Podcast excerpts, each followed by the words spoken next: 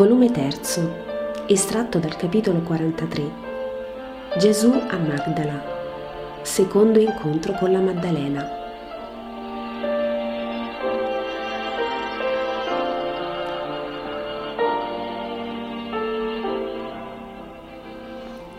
Il collegio apostolico al completo è intorno a Gesù.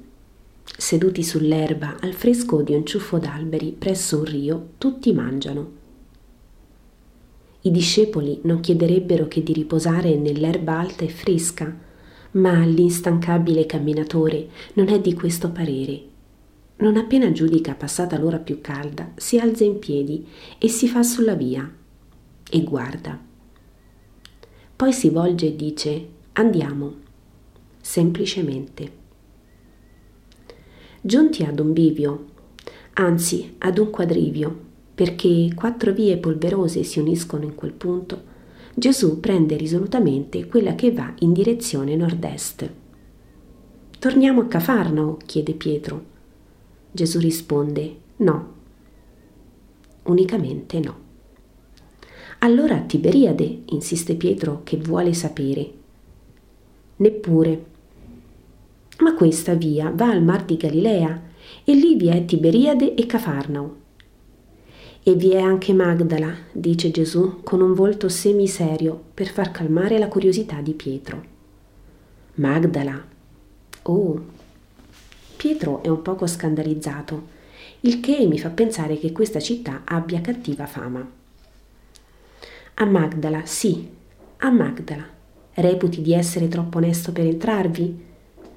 Pietro, Pietro, per amor mio dovrai entrare non in città di diletto, ma in veri lupanari.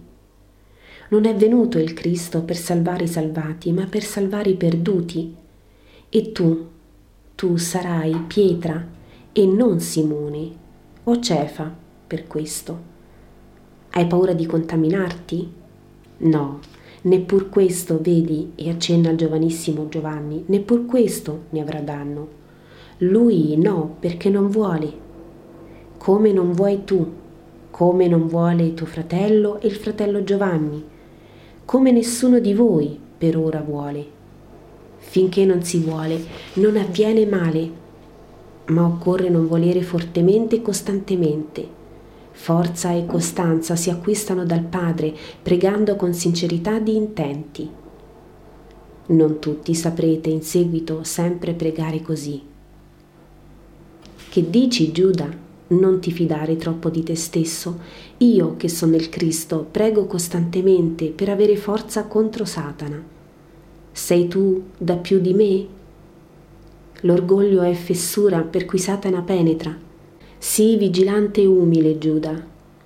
Matteo, tu che sei molto pratico del luogo, dimmi, è meglio entrare da questa via o ve ne è un'altra? Secondo, maestro, se vuoi andare nella Magdala dei pescatori e dei poveri, questa è la via. Da qui si entra nel sobborgo popolare. Ma non lo credo, ma lo dico per darti ampia risposta. Ma se vuoi andare dove sono i ricchi, allora bisogna lasciare fra qualche cento metri questa strada e prenderne un'altra, perché le case ricche sono quasi a quell'altezza e bisogna tornare indietro. Torneremo indietro perché è nella Magdala dei ricchi che voglio andare. Che hai detto, Giuda? Nulla, maestro, è la seconda volta che me lo chiedi in poco tempo, ma io non ho mai parlato. Con le labbra no, ma hai parlato mormorando col tuo cuore. Hai fatto della mormorazione col tuo ospite, il cuore. Non è necessario avere un'altra creatura per interloquire, per parlare. Molte parole le diciamo noi a noi ma non bisogna commettere mormorazione o calunnia neppure col proprio io. Il gruppo cammina in silenzio adesso. La strada da Meistra si fa cittadina con una pavimentazione a pietre larghe un palmo quadrato. Le case sono sempre più ricche e belle fra orti e giardini rigogliosi e fioriti ho l'impressione che la Magdala elegante fosse per i palestinesi una specie di luogo di piacere. Gesù si inoltra sicuro, come sapesse dove andare. Costeggia il lago al cui limite si affacciano le case con i loro giardini. un grande coro di pianti esce da una ricca dimora.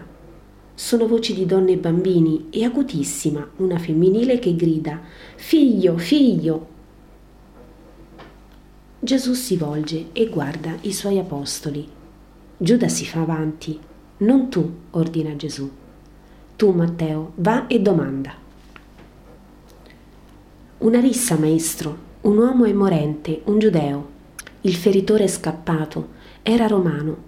Sono corse la moglie e la madre e i piccoli bimbi, ma muore. Andiamo. Maestro, maestro, il fatto è avvenuto in casa di una donna che non le è moglie. Andiamo.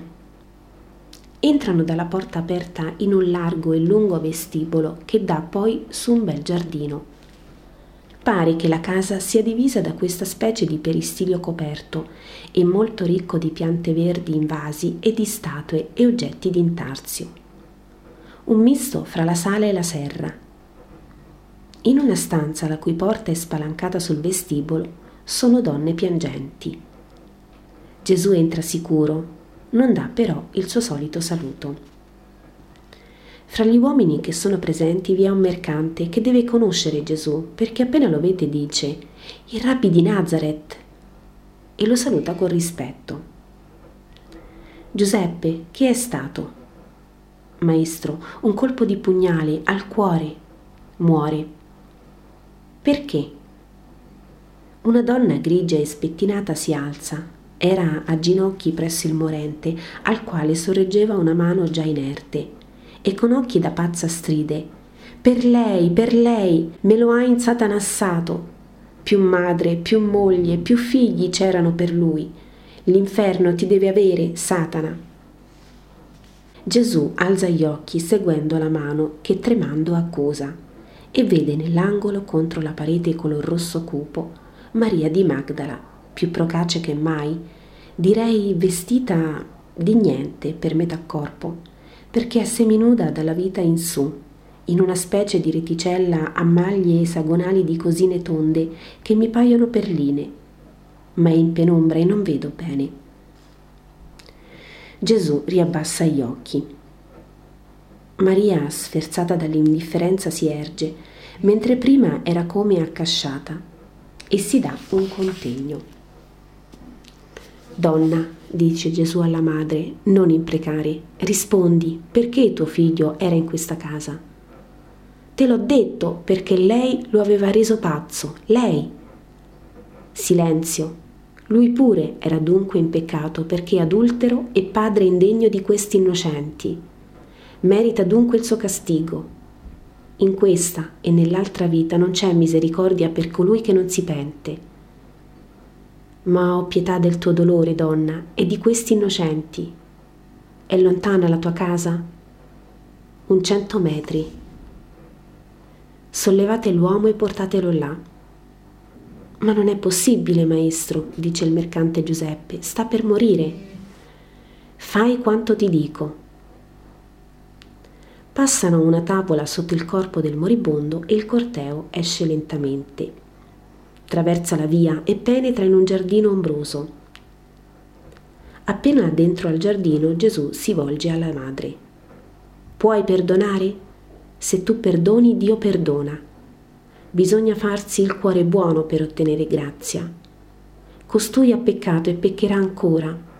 Meglio per lui sarebbe morire, perché vivendo ricadrà nel peccato e dovrà rispondere anche della irriconoscenza verso Dio che lo salva ma tu e questi innocenti, e segna la moglie e i bambini, cadresti in disperazione. Io sono venuto per salvare e non perdere. Uomo, io te lo dico, sorgi e guarisci. L'uomo riprende vita e apre gli occhi. Vede la madre, i figli, la moglie. China il capo vergognoso. Figlio, figlio, dice la madre, eri morto se egli non ti salvava. Torna in te, non delirare per una... Gesù interrompe la vecchia. Donna, taci. Usa la misericordia che t'è stata usata. La tua casa è santificata dal miracolo che è sempre prova della presenza di Dio. Per questo io non l'ho potuto compiere dove era il peccato. Sappi tu almeno osservarla tale se ancora costui non lo saprà. Curatelo ora, è giusto che soffra qualche poco. Sii buona donna, e tu, e voi piccoli. Addio. Gesù ha posato la mano sul capo delle due donne e dei piccini. Poi esce passando davanti alla Maddalena, che ha seguito sino al limite della via il corteo ed è rimasta addossata contro un albero. Gesù rallenta come per attendere i discepoli, ma credo che lo faccia per dar modo a Maria di fare un gesto. Ma ella non lo fa. I discepoli raggiungono Gesù e Pietro non può trattenersi dal dire fra i denti un epiteto appropriato a Maria. Questa, che vuol darsi un contegno, scoppia in una risata di ben povero trionfo. Ma Gesù ha udito la parola di Pietro e si volta severo. Pietro, io non insulto, non insultare. Prega per i peccatori, null'altro. Maria spezza il trillo della sua risata, china il capo e fugge come una gazzella in direzione della sua casa.